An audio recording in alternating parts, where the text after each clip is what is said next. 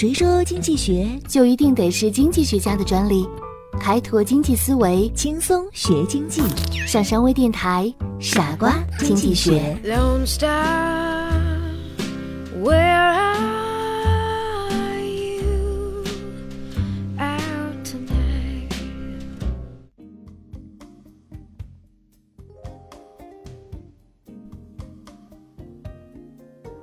欢迎收听今天的傻瓜经济学，我是上山。今天呢，我们聊一聊天天评价沃尔玛零售的成功密码。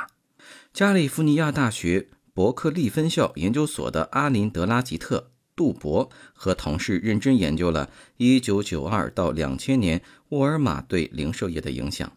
在那几年当中，沃尔玛连锁店发展到美国南部以外，几乎在全美主要城市都有它的连锁店。数量呢，也从一千八百多家发展到两千五百家。到了二十世纪九十年代末，全美超过一半的县市至少都有一家沃尔玛连锁店。所有新店中，大约四分之三都位于城市区县。一九六二年诞生于美国阿肯色州小城罗吉斯的沃尔玛，不到五十年就成长为全球零售行业龙头，并高居世界企业五百强之首。各种原因值得研究。人们注意到。沃尔玛最引人注目的特色就是天天平价，很多人对沃尔玛低廉的价格与优越的品质有着良好的印象。要是你问沃尔玛的职员，沃尔玛成功的经营秘诀是什么？回答肯定是便宜，而且他们会举例来说，五块钱进货的商品在沃尔玛卖三块钱，这就是沃尔玛的天天平价。天天平价的销售策略使得沃尔玛的客人一直源源不断。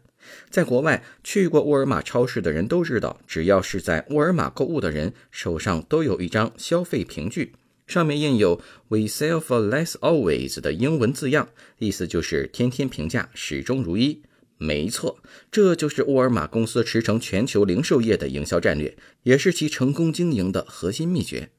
自古以来，商家皆谋三分利，五块钱进货的商品卖三块钱，怎么会有这种事儿呢？下面。我们就来解读一下沃尔玛天天平价始终如一背后的深层含义。其实，商店不可能将全部的商品都这样打折销售。商场中仅有部分商品是这样打折的，而且还是轮流打折。今天是烟酒打折，明天就是食品打折。别的商品呢？别的商品价格和其他超市的价格一样。沃尔玛真实的销售情况就是这样的。很明显，那些知道打折商品而又有意愿购买的消费者很乐意去购物。可是去超市就要花车费与时间，既然去了，既然花了车费和时间，理性的选择怎么可能只买打折的商品呢？通常总要买一些其他的商品。而那些不知道打折商品的人又应该如何呢？尽管不知道具体打折的是哪些商品，可是既然有打折商品，而其他商品又不比别的超市贵，为什么不去沃尔玛呢？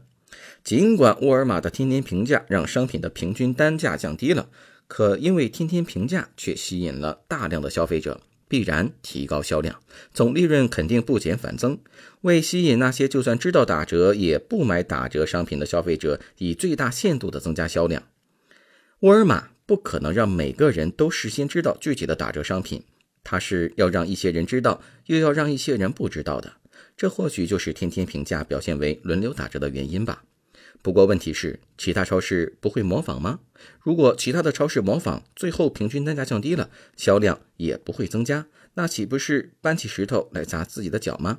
其实肯定是有超市在模仿，比如家乐福、华联、家世界等大型超市就常常打折促销。当然，这种打折也常常是以轮流打折的形式出现的。然而，天天平价是要以低廉的成本来做支撑的。对于大型零售行业来说，销售最多的不外乎是日用品与食品两大类。这两大类商品种类繁多，需求量大，需求变化较大。在这一行业里，谁能够通过物流体系的运作，在最短的时间内根据需求变化调整商品的库存，避免缺货断货？谁能够以最低的成本完成整个物流的循环？谁就能够为顾客提供物美价廉的商品。在众多零售商品中脱颖而出。如果无法最大限度地降低成本，那就经不起天天平价的考验。沃尔玛就是通过以下一些措施来降低成本的：第一，实施仓储式经营管理。沃尔玛的商店装修简洁，大部分商品都采用大包装，同时店址通常不会选在租金比较昂贵的商业繁华地段。第二，和供应商密切合作，通过电脑联网来实现信息共享，这样供应商就可以在第一时间内了解沃尔玛的销售与存货情况，以便及时安排生产活动与运输任务。第三，以强大的配送中心与通信设备做技术支撑。配送中心的根本作用在于充分的整合资源。沃尔玛具有六十二个配送中心，服务四千多家商场，拥有全球最大的私人卫星通信系统与最大的私人运输车队。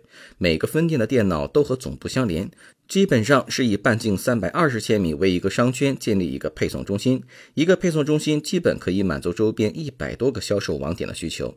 这样，从任何一个配送中心出发，汽车都会在一天之内到达他所服务的商店。第四，严格控制管理费用。沃尔玛对于行政费用的控制非常的严格，比如规定采购费不超过采购金额的百分之一。